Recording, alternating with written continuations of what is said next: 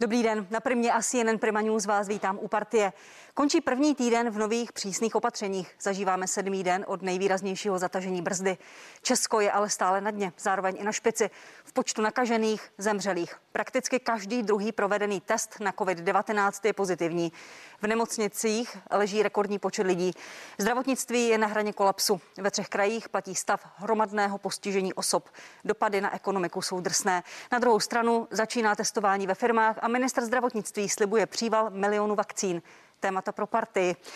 V první hodině vítám paní Alenu Šilerovou, vicepremiérku ministrní financí ve vládě zahnutí. Ano, dobrý den, vítejte. Dobrý den, děkuji za pozvání. A je tady také pan Marian Jurečka, předseda KDU ČSL a poslanec parlamentu. Dobrý den. Dobrý den, děkuji za pozvání, krásnou neděli. Rádo se stalo. Paní vicepremiérko, na sociální sítě jste v pátek napsala tato slova. Pojďme dát tento víkend přednost rozumu před srdcem. Už z kraje týdne poznáme, jestli se to vyplácí. Když jste viděla záběry z některých měst, z Prahy, z té slunečné soboty, jste stále optimistka?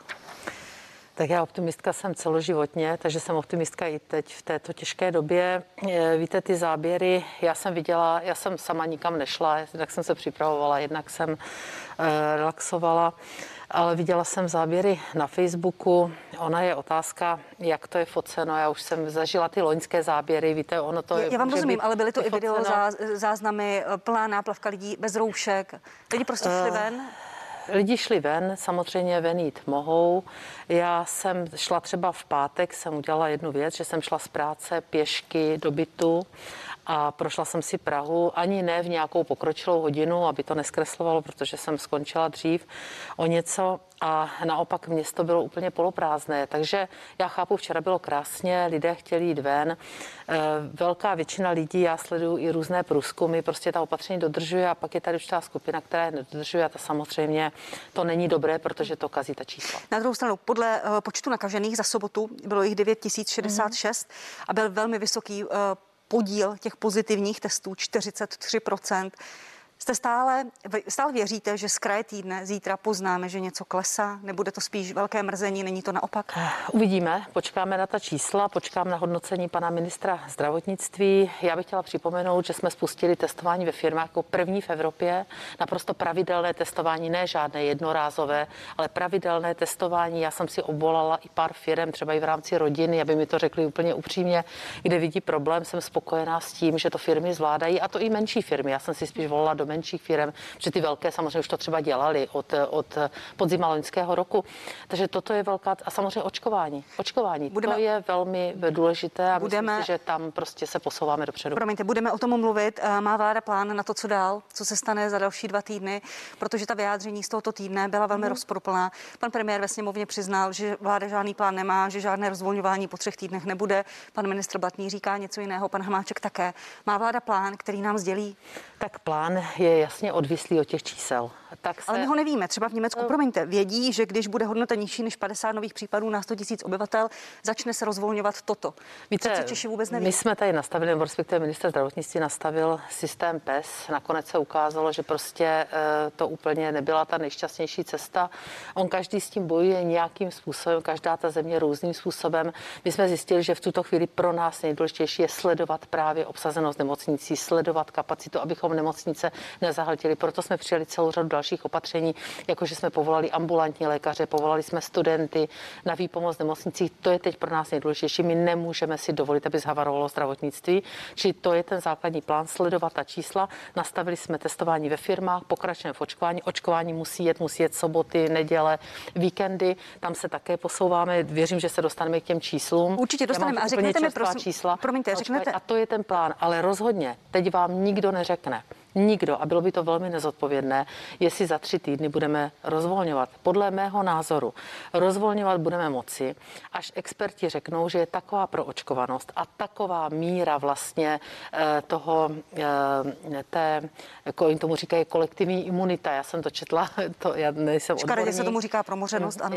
To nemám úplně ráda to slovo, ale četla jsem, že odborníci tomu říkají kolektivní imunita, až bude tak vysoká, že si to budeme prostě muset moci dovolit. A my teď nejsme schopni říct to přesné datum. To prostě možné není. Pane předsedo Juročko, souhlasíte s paní ministriní nebo vám chybí naopak plán, co se stane, když protože zatím ho úplně neznáme. Já na to budu reagovat, dovolte mi ještě jednu větu. Eh, před dvěma dny odešel z tohoto světa Vilém Holán, bývalý ministr obrany, tak já mu tady chci touto cestou poděkovat a vyslovit upřímnou soustrast jeho rodině. Dobře, děkuji. a teď k té otázce a k tomu, co říkala paní ministrině.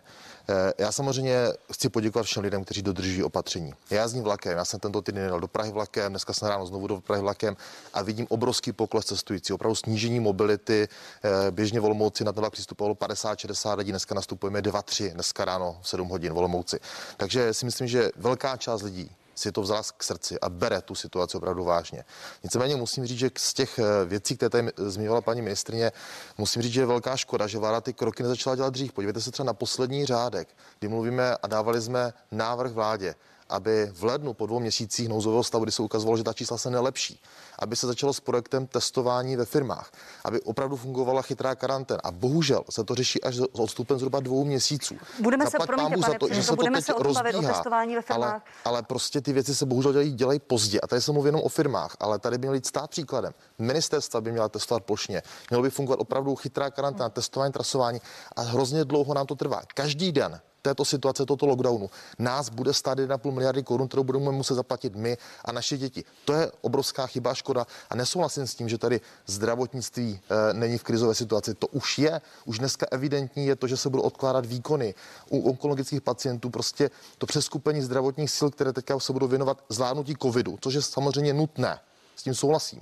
Ale dotkne se desetitisíců lidí s jinými zdravotními problémy. A to je velký problém naší společnosti. Paní ministrině, jak dlouho jsme schopni vydržet v lockdownu, který zažíváme teď a budeme další dva týdny? Finančně, ekonomicky.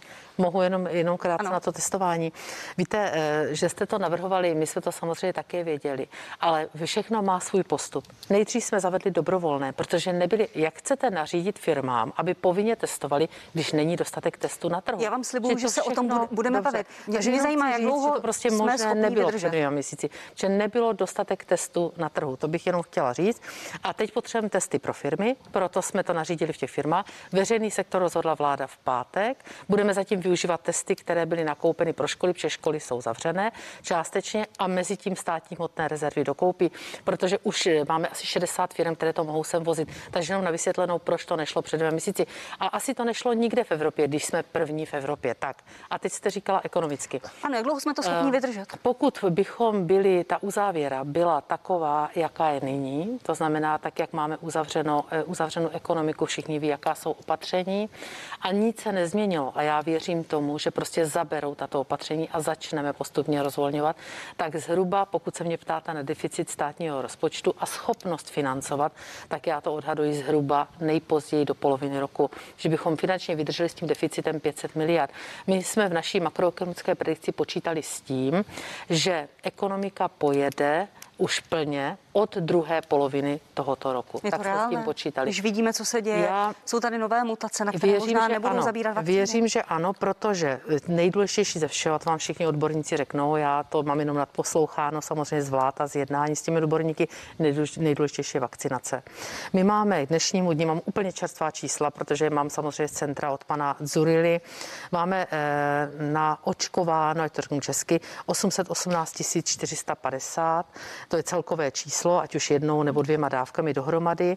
My teď zhruba přijede 1,1 milionu dávek a v Dubnu počítáme 2,6 milionů, takže prostě očkovat, očkovat, očkovat, to je cesta. Na druhou stranu já to číslo mám ještě trošičku vyšší spotřebovaných dávek podle dat ministerstva zdravotnictví 826 tisíc, ale někde loží čtvrt to... milionu vakcín, 247. Vy víte, paní ministrině, kde ty vakcíny jsou, Rozhodně kde leží, neleží proč nejsou nikde na ministerstvu zdravotnictví. Ty vakcíny jsou, to byl neustálý, neustálá debata, jsou všechny distribuovány. Samozřejmě, že se počítalo s tím, že se nějaká část teď použije na pedagogy, využijeme ten měsíc, co jsme zavřeli školy, naočkujeme 330 tisíc pedagogů, to je velice důležité. A jenom ještě zajímavé číslo, které mi včera dával pan Zurila, velice mě zaujalo. My jsme v nemocnicích měli eh, o Vánocích 9,5 tisíce nemocných zdravotníků, nakažených zdravotníků. Nyní jich máme 2,5 tisíce, protože oni jsou prostě eh, povětšinou na Jsou pro očkování a zabírá prostě vidíte, že to zabírá. Uh, pane Jurečko, uh, ta zpráva ministrně financí, že peníze v rozpočtu na další podporu zavřených firm a, a lockdownu vydrží jenom na půl roku. Uh, samozřejmě Tady nikdo nevíme, jak se ten lockdown bude vyvíjet, eh, kdy ekonomika bude moct restartovat znovu. Takže tady těžko říkat, jestli to vydrží na půl roku nebo na 8 měsíců nebo jenom na, na 6, na 5. Já musím říct, že mě tady ale nejvíc mrzí a to je spíš jako zkaz od lidí, s kterými komunikuju, s živnostníkama, s firmama, že tady se mluví o bombastických číslech. Paní ministrině loni představovala 1,2 bilionu korun pomoci. Ale ti lidé mě píší ještě dneska ráno, mě psali, šel, šel jsem do partie, že čekají už třetí měsíc na to, aby jim bylo vyplaceno eh, ošetřovné, kompenzační bonus. Živnostníci, kteří narážejí na úředníky na ministerstvu financí, eh, na, teda na finančních úřadech, kteří eh, jim vracejí ty žádosti z různých důvodů, není jednotná metodika. Toto mě říkají lidé, že na to čekají hrozně dlouho, že ta pomoc je pomalá, dlouho to trvá. A když se podíváme na tu částku, Eh, z toho obrovského dluhu, který jsme zasekli za loňský rok, nebo zasekla tato vláda, zasekneme letos, tak je to zhruba pořád jenom třetina, která jde na tu přímou pomoc vůči těm podnikatelům. A ještě musím říct jednu věc. Nezlobte se na mě, paní ministrině, ale s tím očkováním. Tady jsme v situaci, kdy Rakousko už jede čtvrtý týden, eh, ne očkování, testování. Rakousko je čtvrtý týden. Neříkejte, že jsme první v Evropě, protože to není pravda. Tady byli už soufalí lidé, stomatoložka na Příbramsku začala testovat v jejich základní škole v obci. V Olomouci, takzvaný známý Olomoucký plivanec, kdy Univerzita Palackého z krajem spustila pilotní projekt a začala takovýmto způsobem testovat stovky školáků. Kde byla vláda? Kde byl minister zdravotnictví, aby tyto věci podporovali už daleko dříve, protože jsme viděli, že jednou z cest, jak se z toho dostat, musí být masivní masivní a plošné testování. To mě hrozně chybí a na to upozorní nejenom zástupci opozice, ale lidé v České republice, kteří vidí ty příběhy kolem sebe a říkají, pro pána Jana, proč to nedělá ta vláda? Proč ta vláda nepodporuje ty dobré české mozky, ty dobré české firmy? Paní ministrině, pojďte reagovat. Selhává vláda v ve vakcinaci, v, v testování, v plošném testování i v pomoci a kompenzacích zavřeným podnikům? Tak, k tomu testování, teď to bylo nakonec a hned se dostanu k té pomoci. Uh, ne, já vůbec nevylučuju, že se někde e, prostě testovalo způsobem, my jsme taky třeba na ministerstvu financí v rámci rezortu některé e, segmenty, které, kde ti lidé se vícou v interakci, tak e, probíhalo testování. Ale to nebylo tato plošná, naprosto, naprosto plošná celorepubliková akce, která se spustila nyní. A tu nikdo nespustil, ale mohla se spustit. Je to 10 tisíc firm, které teď povinně musí testovat minimálně jednou týdně daně každého zaměstnance. Čili to byla akce, kde my jsme šli po částech. Nejdřív dobrovolně, proplatíme vám 60 korun týdně na jednoho pracovníka a test ze zdravotního pojištění, potom povinně, až jich bude dostatek. Na druhou stranu, prostě promiňte, paní ministrině, Slovensko testovalo už na podzim plošně celou To, co zemi. udělalo Slovensko, to je samozřejmě, já nebudu kritizovat, to je jejich přístup, ale oni udělali eh, jako celorepublikové nárazové testování, ale my potřebujeme pravidelné testování. Takové testování, které prostě všechny ty firmy budou dělat pravidelně každý týden. To je to, co jsme zavedli a to je to, co je důležité a revoluční. Stručná reakce, paní ministrině. Já mám do, doloženo od x firm, které už v průběhu listopadu prosince dávali nabídky na ministerstvo zdravotnictví, že jsou schopné zajistit testy. Testy ve velkém počtu, aby se mohlo spouštět testování v České republice. Ano. Vy jste ten krok udělali, zaplať pámu za něj, ale až pod obrovským tlakem, kdy se vyhrotila, vyhrotila debata kolem prodlužování stavu nouze. Kdyby tahle debata se nevyhrotila, tak by ne, pořád jsme čekali. Ono to bylo pod toho, České že se vyhrotila, že se vyhrotila debata. Já jsem na to taky je, promiňte, omlouvám se, máte pravdu. Takže to mě mrzí, že se ty věci prostě neodehrály dřív. Těch mrtvých mohlo být daleko méně a ten lockdown nemusel být takto přísný, jak je teď. Ono to nebylo v důsledku eh, prodloužení stavu nouze, tam si myslím, tam vám to nikdy nepřestanu vyčítat, že jste prostě tu, ten stav nouze neprodloužili, ale to už nechme teď být. Eh, vyhrotila se debata kolem zavření průmyslu, což by bylo naprosto fatální pro ekonomiku této země a pro budoucnost této země. A tam jsme začali, a máte pravdu, že tam ty žádosti ležely. Ten tlak vyvinul premiér na ministra zdravotnictví, protože chtěl po něm, přes, chtěl po něm přehled těch firm a prostě rozpohybovalo se to pod vlivem tady tohoto tlaku. To je to připouštění připouštím, že je pravda, ale že je to prostě absolutně revoluční krok. A teď pojďme k těm ekonomickým číslům. Já se tam ještě nedostala, protože pořád Ne, můžeme, můžeme ještě zůstat u testu, ať, ať ano, neskáčeme z tématu dobře, na, na, na, téma, protože ceny testů ano. ale rostou. Ano. Podle pana ministra Havlíčka o 30%. Mm-hmm. Firmy si stěžují, že už nemohou nakupovat odplátku, jsou nedostatkové. Některé firmy posílají své lidi, své zaměstnance na ta veřejná testovací místa. Může stát nějak firmám ještě pomoci, aby uh. měli ty testy možná levnější, dostupnější? Základní cesta je ta, a já jsem sama osobně několikrát mluvila s panem ministrem zdravotnictví, protože já jsem si taky obvolila pár malých firm. Zavolala jsem si prostě, kde třeba je znám nebo jsou v rámci rodiny, že mi to řeknou upřímně, jak to všechno je. A řekli mi to samé. Máme problém sehnat testy. Jo, a třeba třeba narazili jsme na firmu, která má certifikát v Německu, ale nemá, ale čeká tady v České republice. Volám panu ministrovi. Samozřejmě nikdy nezmíním žádnou konkrétní firmu, za nikoho konkrétního nelobuji. Říkám, prosím, všechny ty žádosti, které splňují parametry, vyřizujte. Samozřejmě ten tlak vytváří další kolegové. To nejsem jenom já, pan premiér. Takže A, a co s tím budete dělat? mám- jak, jak to jak zhmotníte do nějaké den- pomoci? Každý den podepisuje pan ministr zhruba, tak jak mi to sám řekl, asi 10 nových žádostí. On to taky musí proskoumat, kolik odborný tým. Žádostí distributorů testů nebo těch konkrétních testů? distributorů konkrétních testů, aby mohly být uvrženy na český trh a byly dostupné. A nebyla, promiňte, a nebyla by cena, eh, cesta uh, s, zpřístupnit nebo doporučit ty konkrétní testy a nikoli v distributory? Nemělo by to by pak budou, samozřejmě ono jede obojí. Já tady jsem někde měla čísla od pana, tady to mám, od pana ministra Brabce, který se tomu, on, ono se o něm neví, ale on se tomu nejvíc věnuje ze všech.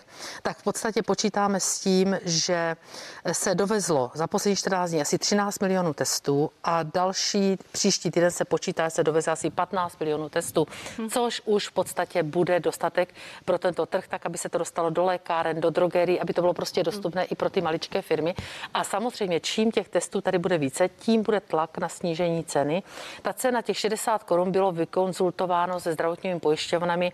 Eh, Je otázka, jestli to neotevřeme, ale my počítáme, že, ta, že ten tlak na tu cenu bude prostě nízký. Ještě pan- pan- bude se zvyšovat, tak. Pan Jurečka, prosím. Já si myslím, že tady tím se nějak probrodíme. Dneska firmy ukazují, že to zvládají, zvládají to navzdory tomu, že bohužel vláda tomu úplně tu podporu nedělá. Ale chci říct jednu věc, paní ministrině, prosím pěkně, propojte ty věci už i s chytrou karanténou. A když už ten člověk v té firmě bude otestovaný, ať je to v nějakém systému, ať on má nějaký elektronický doklad a můžeme i díky tomu testování ve firmách rozjíždět další služby v té společnosti, aby ten člověk třeba mohl jít na návštěvu, když ten den byl v té firmě otestován, je negativní, ať může navštívit například holiče, kadeřníka a další služby. Mm-hmm. Ať už to celé začíná pro pána Jana dávat nějakou logiku. Hrozně dlouho to trvá. Jsou tady pozitivní efekty. Proč třeba ne- nevložíte do toho systému ještě to, aby se změřili protilátky u lidí, kteří COVID prodělali a mají opravdu vysoké hodnoty protilátek? Proč i tito lidé nemůžou mít něco takového, co by prokazovalo k tomu, že můžou tyto služby začít využívat? Ať už ta společnost, ekonomika začne opravdu smysluplně fungovat. Paní ministrině, pojďte reagovat, Můžu, prosím. můžu jenom velice Prům, stručně promiňte, budu- ale průmysl za- zůstal otevřený na základě plošného testování nebo testování. Je, je cesta takto zpřístupnit i služby? Tak, určitě. Ještě bych chtěla říct, na tom na všem se pracuje. Jestli můžu dát doporučení, pozvěte si sem někdy, já vím, že vám do toho nemůžu mluvit, pana Zurilu. To je člověk naprosto, já jsem s ním skoro v každodenní, teď jsem s ním teda telefonovala včera večer. Já mám od něho tolik informací, ale samozřejmě on je na to expert, on na to propojení, jak to funguje. A protože to funguje teď právě i chytrá karanténa, i všech, i tady tyto systémy registrační, tak je ticho po pěšině. Samozřejmě na všech těchto věcech se postupně pracuje. Ono, víte, on je u toho. On je u toho a vy u toho nejste nic ve zlém, ale on je ten člověk, který je tváří, nejen tváří, ale mozkem celého toho, samozřejmě se svým týmem. Pozvěte si ho, vyslechněte ho. A ještě malá připomínka. Vy často říkáte, pane eh, předsedo, že eh, my upřednostňujeme zahraniční firmy, že se tady nedává eh, prostor českým firmám.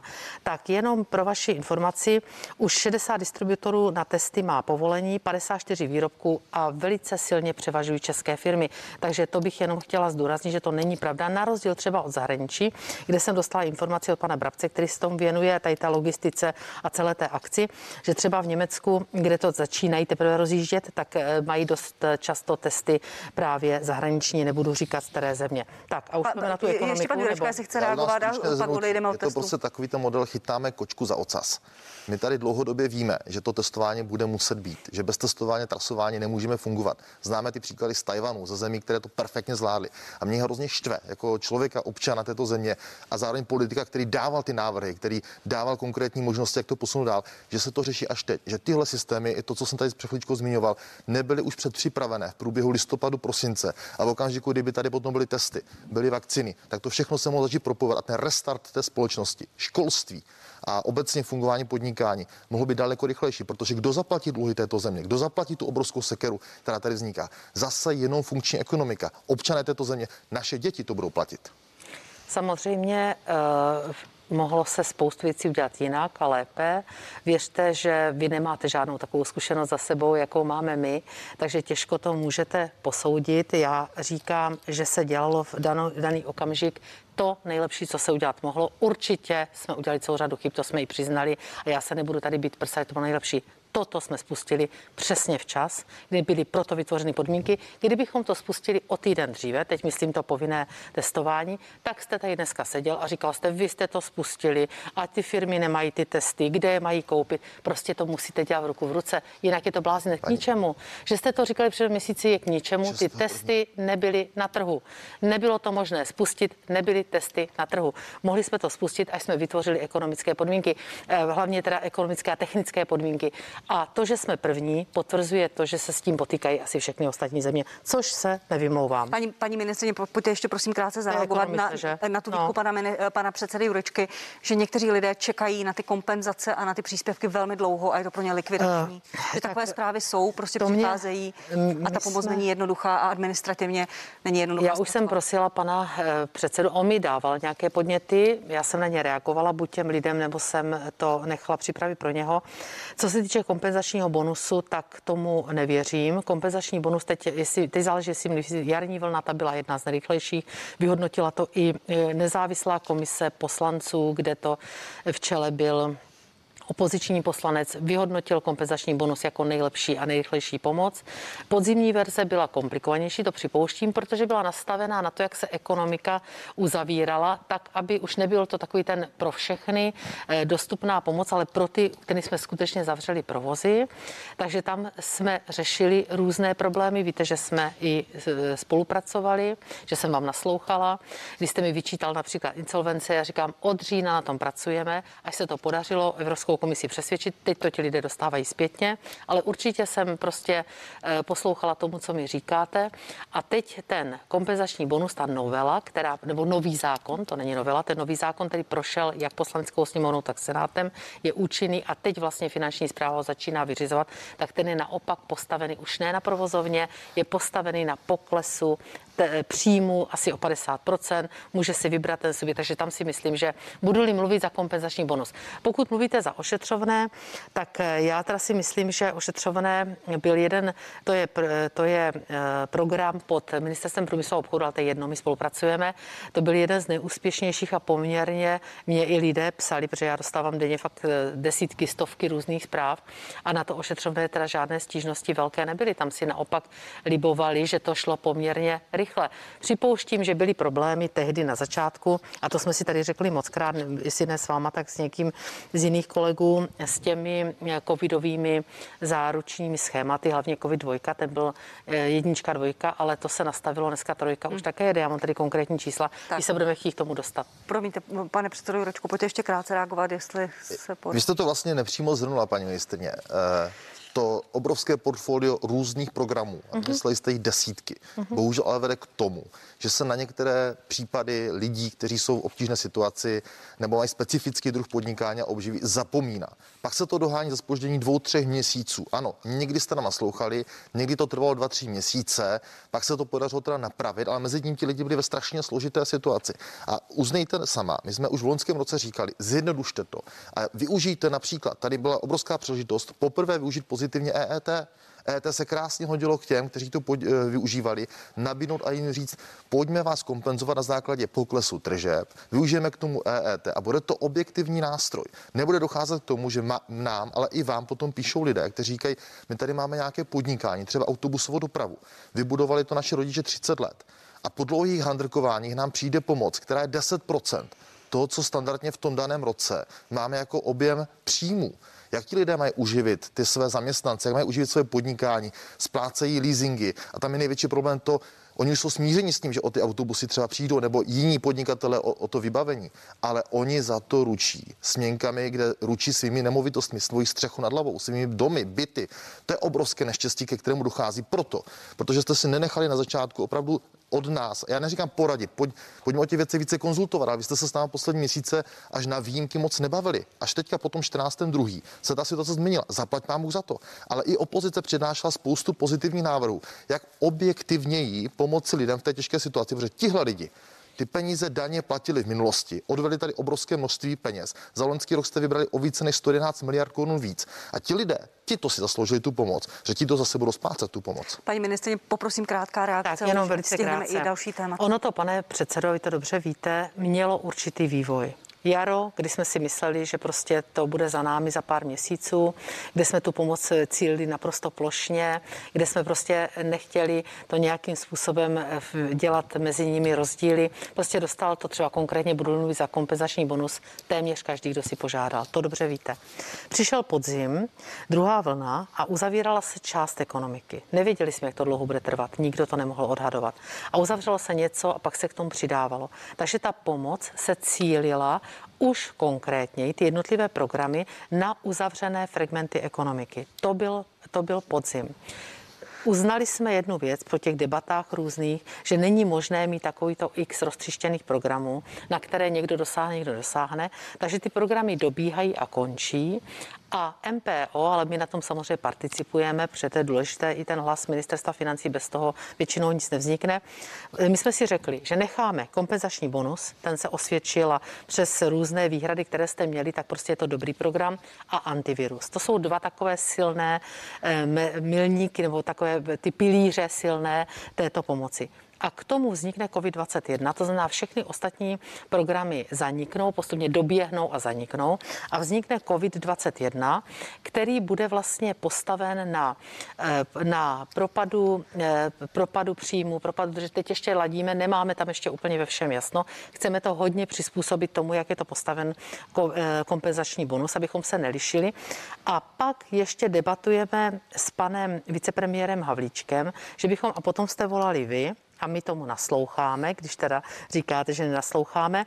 Potom jsme eh, ještě uvažovali o takovém záchytném programu, protože vy jste tvrdili, a já zatím ty příklady úplně nemám, ale samozřejmě netvrdím, že nemohou být, že může se stát, že se nikdo nedostane pod žádný z těchto programů. Nevím, nemám teď ty příklady, že jsou tak nakoncipovány, že by se tam dostat měli. A tam budeme, tam připravujeme nějaký záchytný program, třeba 500 korun denně, pro ty, kteří by skutečně byli postiženi, prokázali to a nebyli schopni naplnit žádný z těchto parametrů. Takže no a nezapomínejme, pandemický zákon, ten vznikl společně po debatě, my jsme na tom participovali tak. a to je také důležitá věc a ten je už je dneska účinný. Pojďme na druhé téma, promiňte. Eh, v Karlovarském, v Plzeňském a středočeském kraji, jak jsem zmiňovala, eh, jsou přeplněné nemocnice, platí tam stav hromadného postižení osob. Vláda ukládá pracovní povinnost ambulantním specialistům, studentům, dětem. Zdravotníci pracují na maximum, jsou vytížení, přetížení fyzicky, psychicky. A teprve v pátek minister zdravotnictví říká, že v pondělí bude vypsán dotační program na odměny pro zdravotníky. Hmm. Vy s tím budete souhlasit, paní ministrině? Je, můžete teď, eh, hmm. vy jako vicepremiérka, ministrině financí slíbit, že to opravdu dostanou v květnové výplatě, čili v červnu? Já e, vám mohu říct jednu věc. Já chci, velmi děkuji zdravotníkům. Chci, aby to tady zaznělo. Já si vážím, protože to jsou dneska lidi, kteří opravdu jsou v první linii. E, ty peníze, je to 12,2 miliardy na odměny zdravotníkům, stejně jako v loňském roce, jsem dala do e, novely zákona o státním rozpočtu s tím 500 miliardovým schodkem. A tlačím na ministerstvo zdravotnictví, je to už dojednáno, jde to v pondělí na vládu, protože to je formou dotačního programu, aby se to vypsalo, musí to nějakých, hmm. tak, aby to v té květnové výplatě dostali. Osobně na to velmi tlačím, musí to dostat. Proč tak pozdě, paní ministrině? Bavíme se o tom, že tady byla nějaká podzimní vlna, zimní vlna. Všichni děkují zdravotníkům. Mm-hmm. Je to názor, který spojuje celé politické spektrum, ale pan Milan Kubek prezident lékařské komory říká, že ta jednání byla velice ponižující a doslova řekl, že pan Blatný prý nemá kompetence, paní Šlerová nemá zájem a pan premiér nemá čas hmm. vyjednávat o těch, o těch ne, odměnách. Toto není Jak fér. to bylo? Toto od, od pana Kupka není fér. Já když jsem e, si přečetla v někde monitoringu tisku jeho první kritiku, tak jsem se spojila s paní Žitníkovou, což je vlastně zástupkyně odboru za lékař. S tou jsem dojednávala jak tu podzimní, jak tu podzimní vlnu nebo letního, letního podzimní vlnu vlnu, tak tady tuto vlnu. Ty peníze jsem, kdy byla novela zákona o státním rozpočtu schválena, to už je, dejme tomu, tři týdny. Měsíc, zhruba tak? Eh, zhruba, ne, myslím, ta novela byla poslední. Eh, tak to je 14 dní. 14, 14 dní zhruba, on to strašně letí. Tak tam jsem to dala. Tam je těch VVPC 12,2 miliardy. A osobně jsem tlačila na to, slíbila jsem to na plénu a tlačila jsem na to a jde to v pondělí na vládu. Možná to mohlo být o týden dřív, ale nemohlo to být dříve, dokud ty peníze nebudou v rozpočtu. A ještě chci připomenout, kromě toho na vládu půjde eh, program pro sociální služby, eh, který vlastně zase hmm. procesuje Ministerstvo práce a sociálních věcí. Také je tam 5 miliard a 1,6 zbylo Ministerstvu práce v nespotřebovaných nárocích na tuto oblast odměn. Takže ono to dřív nešlo, dokud by ty peníze nebyly v rozpočtu. Je to pravda, souhlasíte? Peníze dostanou v květnové výplatě zdravotníci, reálně tedy v červnu. Pan Milan Kubek říká, že to je ponižující, že ta jednání vázla a zdravotníci prostě na ty peníze čekají čekají a také se připoju k tomu poděkování vůči všem, kteří drží zdravotní systém dneska ještě ve funkčním stavu, alespoň v nějakém. Eh, já tomu budu věřit, že se to opravdu stane, protože já si pamatuju loňskou situaci, kde se také hmm. říkalo ze strany vlády, kolik peněz půjde na mimořádné odměny zdravotníků a byly už měsíce listopad, prosinec, dokonce leden a v některých zdravotnických zařízeních na ty odměny pořád čekali. No. Takže je to opravdu potom pro ty lidi frustrující, nedůstojné, když se říkají ta čísla, kolik těch odměn přijde. Oni tam dřou mimo zákonník práce, to si řekněme na rovinu, ti, tito lidé, a na ty peníze čekají. Ale musím říct, že mě tady mrzí hrozně ještě jedna věc.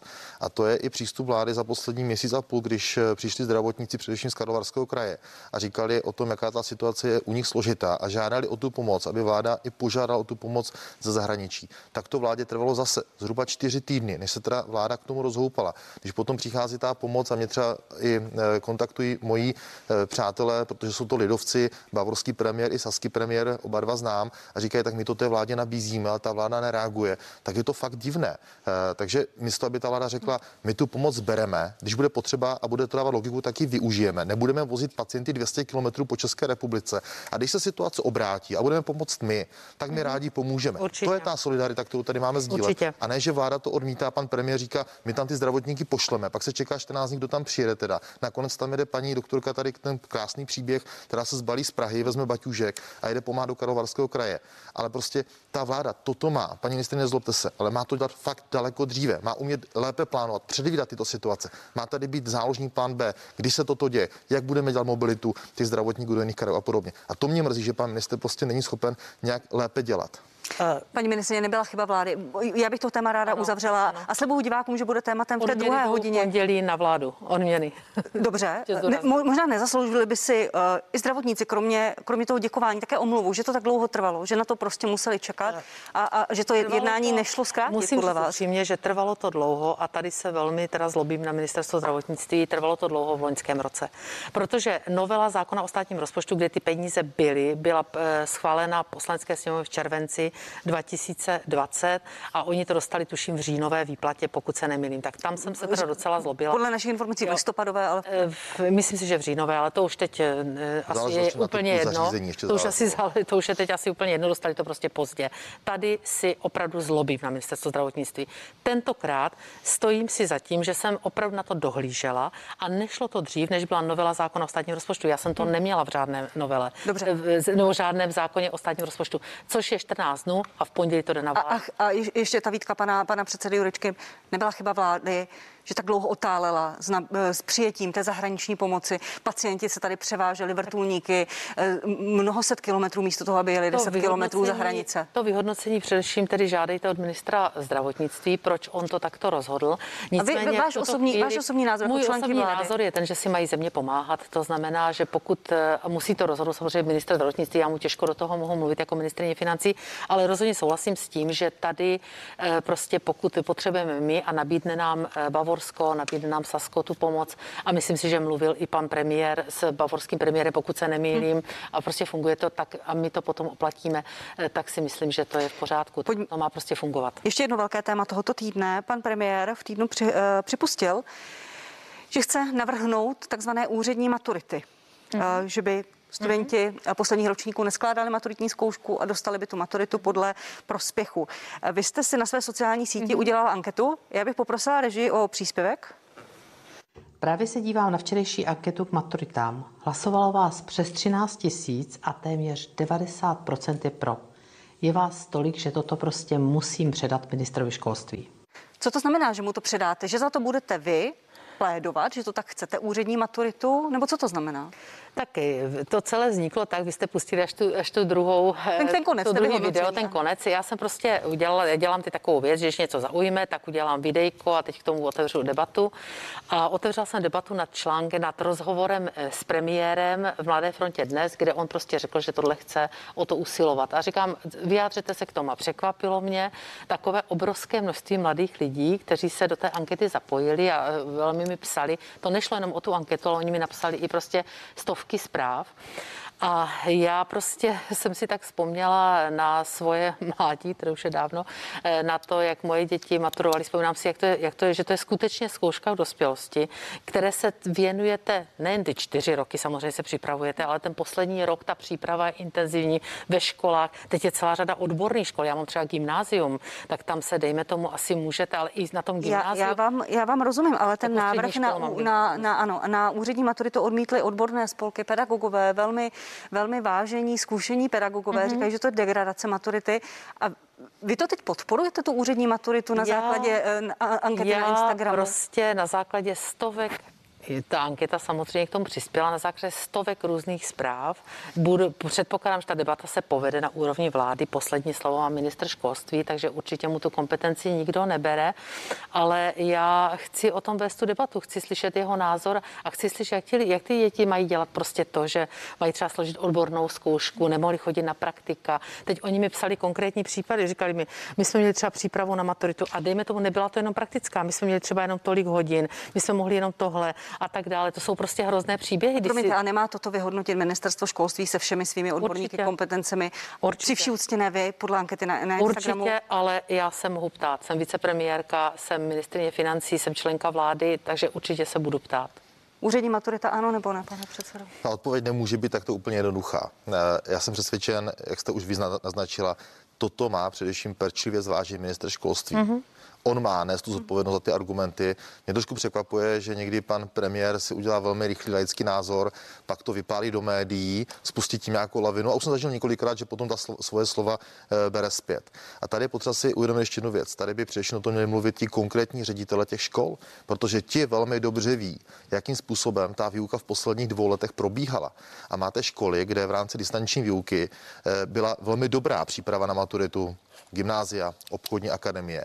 Ale pak máte školy, kde tady souhlasím s tím, že ten profil těch odborných předmětů, u některých odborných předmětů se dala dělat dobrá příprava v rámci distanční výuky, ale u některých odborných čistě praktických předmětů už je to velmi komplikované. Já jsem třeba absolvent střední zemědělské školy a například teď si třeba přímo tu maturitu z praxe, například třeba ukázky některých činností přímo ve stájích nebo na pozemcích, to už je třeba komplikované. A tady by měla být opravdu zodpovědnost ředitele školy, který to vyhodnotí a řekne, na této škole jsme byli schopni ty žáky připravit dobře, tady to uděláme klasicky, ta maturita bude mít tady tuto váhu a u některých ředitelů ať to posoudí jiným způsobem. Ale mě vadí, když tady prostě paušálně premiér, který prostě podlehne mediálnímu tlaku a udělá takovýto výkop toho tématu. A pak už se celá ta racionální debata, odborná debata vede v úplně jiném duchu. Příští úctě k anketě na Instagramu. Kolik z těch 13 tisíc byli maturanti tohoto ročníku, kolik z nich bylo z odborných škol. Takhle se to přece nedá ta politika, pokud chceme odborně, kvalitně dělat, paní ministrině, nezlobte se.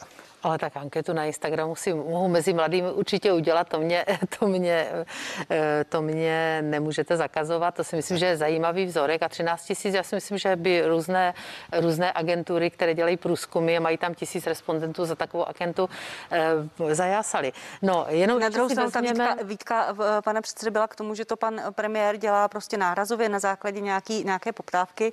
A i ty odborné spolky, pan, Pan- asociace ředitelů gymnázií to označila za nesystémové populistické. Pan premiér, pokud já vím, já jsem se s ním o tom bavila jenom krátce, ale vím, že prostě mu napsali taky prostě tisíce různých eh, studentů, že on se o tom bavil i s různými pedagogy. A je to jeho názor, stejně tak legitimní názor. On nevstupuje do kompetencí ministra školství, ale prostě má tento názor a proč by ho nemohl říct, stejně tak jako ten názor mám já. Teď si vemte, že ty děti, a já mám už dospělé děti, tak si to pamatuju, ty děti prostě, a mám neteře a prostě mm, synovce a tak dále, ty děti přece chodí poctivě čtyři roky do školy a odvádí tam nějaké výkony. Proč to má být odvislé prostě od jedné zkoušky, která notabene v takovýchto podmínkách, kdy ty děti jsou rok doma prostě.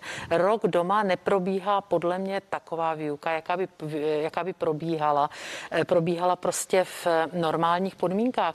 Nehledě na to, že mnozí mě píší, třeba včera mi psala studentka, to bylo opravdu teda, psali jsme si spolu, vyměnili jsme si pár zpráv, eh, prostě oni jsou i psychicky na tom špatně, jo? třeba měli umrtí v rodině na covid a tak dále, třeba co mi psala včera, tak eh, já si myslím, že, ty, že jsme prostě v takovém válečném stavu. Měla by to vláda zohledňovat, pane předsedo? Já si myslím, že paní premiérka, já že- si myslím, že samozřejmě ta, ta situace je, je velmi výjimečná, ale proto jsem tady říkal v tom svém předchozím příspěvku, především toto všechno musí zvážit minister školství a ten musí přijít s návrhem, určitě. který třeba nemusí být paušální, který může umožňovat třeba i nějakou, nějakou formu toho, že zaprvé, jak jsem říkal, můžou o tom rozhodovat ředitele škol, protože ti nejvíc znají situaci na školách, může tam být nějaké doplněné eh, slovní hodnocení toho žáka a tak dále. Ta cesta se dá najít, ale nemám rád to, když prostě se přijde s tak opravdu velmi důležitým, citlivým tématem a specifickým, v mnoha oblastech specifickým, když potom jakoby ta diskuze už je paušální, protože pan premiér řekl. A Paní, paní vicepremiérko, Určitě souhlasím, promiňte ještě jednu Ano. větu, ale my máme právo, jak premiér, tak já se ptát. a vy tady říkáte, že vám píše mnoho lidí na vaše sociální sítě, mm-hmm. že dostáváte mnoho mailů. Minulý týden tady v neděli seděl pan premiér a přiznal, že jeho rodině někdo vyhrožoval, že byl terčem on i jeho rodina útoků. Máte podobnou zkušenost? Vy osobně? Myslíte, jako, že by byla terčem toku moje rodina? Ano, nějaké, nějakého vyhrožování. Tak s tím samozřejmě zkušenost mám. Dokonce některé věci převzala i ochranná služba a zaobírala se jimi, ale já se tím nějak netrápím. Prostě jednou eh, jsem ve veřejném sektoru, jsem ve veřejném eh, prostě prostoru. A je to teď horší v době covidu? Je to samozřejmě horší, protože lidé jsou frustrovaní, takže je celá řada takových těch agresivních útoků. Eh, Samozřejmě nesetkala jsem se s tím, díky bohu, že by někdo vyhrožoval mé rodině. Bylo mi to líto, já jsem to také nevěděla, to, co tady premiér sděloval, takže to samozřejmě se mi to velice dotklo, protože jak Moniku Babišovou, tak děti znám, takže velmi, velmi se mi to dotklo osobně. Ale eh, to, to, to je samozřejmě špatně. Vyhrožovat rodině, ta rodina si nevybrala ten život. My jsme si ho vybrali. My si neseme svůj díl prostě a poneseme, ale ta rodina si to nevybrala a tu si vlečeme sebou. Stejná otázka na vás. Zažíváte něco podobného, pane předsedo, zvlášť v této vyhrocené době, kdy mnoho lidí zažívá svá osobní traumata, nějaké rodinné osobní tragédie? Vyhrožují vám lidi? Zažíval jsem to taky, já si myslím, že každý, kdo byl v politice, kdo byl třeba členem vlády, tak si to tohle prochází. Eh, Měl jsem desítky e-mailů, že už se těší na mě a na moji rodinu, že pověsí na lampy a podržel mě jako ovci a podobně. Něco z toho člověk pošle do spamu, protože řekne si, tím se mu zabývat, když už ty věci byly opakované, tak i já jsem dával v minulosti podněty, aby se těmito věcmi policie zabývala. Nicméně, co chci říct, je důležitou věc. A mohu s premiérem tisíckrát nesouhlasit ale prostě tohle do vyspělé společnosti nepatří. Tady nikdo nemá vyhrožovat politikovi, jeho rodině, jakýmkoliv ublížení na zdraví, čímkoliv. Prostě máme tyto věci řešit při volbách, když hlasujeme. Toho máme to právo využít. A pak mě musím říct, že i vadí to, když chodí lidé demonstrovat před osobní domovy, byt- byty, domy politikům. Jednak je to velmi citlivý zásah do soukromí samotných politiků a jejich rodinných příslušníků. A jednak je to těžce nefér taky vůči těm, kteří s těmi politiky bydlí v sousedství. Takže já bych velmi apeloval na to, prosím vás, lidi, v tomhle mějte rozum, mějte nějakou soudnost. Představte si, když jste v té kůži byli vy. A když nesouhlasíte s politiky, běžte o tom rozhodnout ve volbách. Moc vám děkuji. Já Alena Šilerová, souhlasím. Alena Šilerová, vicepremiérka, děkuji, že jste byla mým hostem. Děkuji za pozvání a přeji všem krásnou neděli. Předseda KDU ČSL Marian Jurečka. I vám děkuji, pane předsedo. Také děkuji za pozvání. Pěknou neděli. A vám děkuji, že se díváte na partii. Pokračuje za malou chvíli na CNN Prima News. Mými hosty budou hejtmanka středočeského kraje, hejtmaní Ústeckého a Královéhradeckého kraje a ředitel Velké fakultní nemocnice. Budeme probírat právě kritickou situaci ve zdravotnictví. Budu se na vás těšit za chvíli.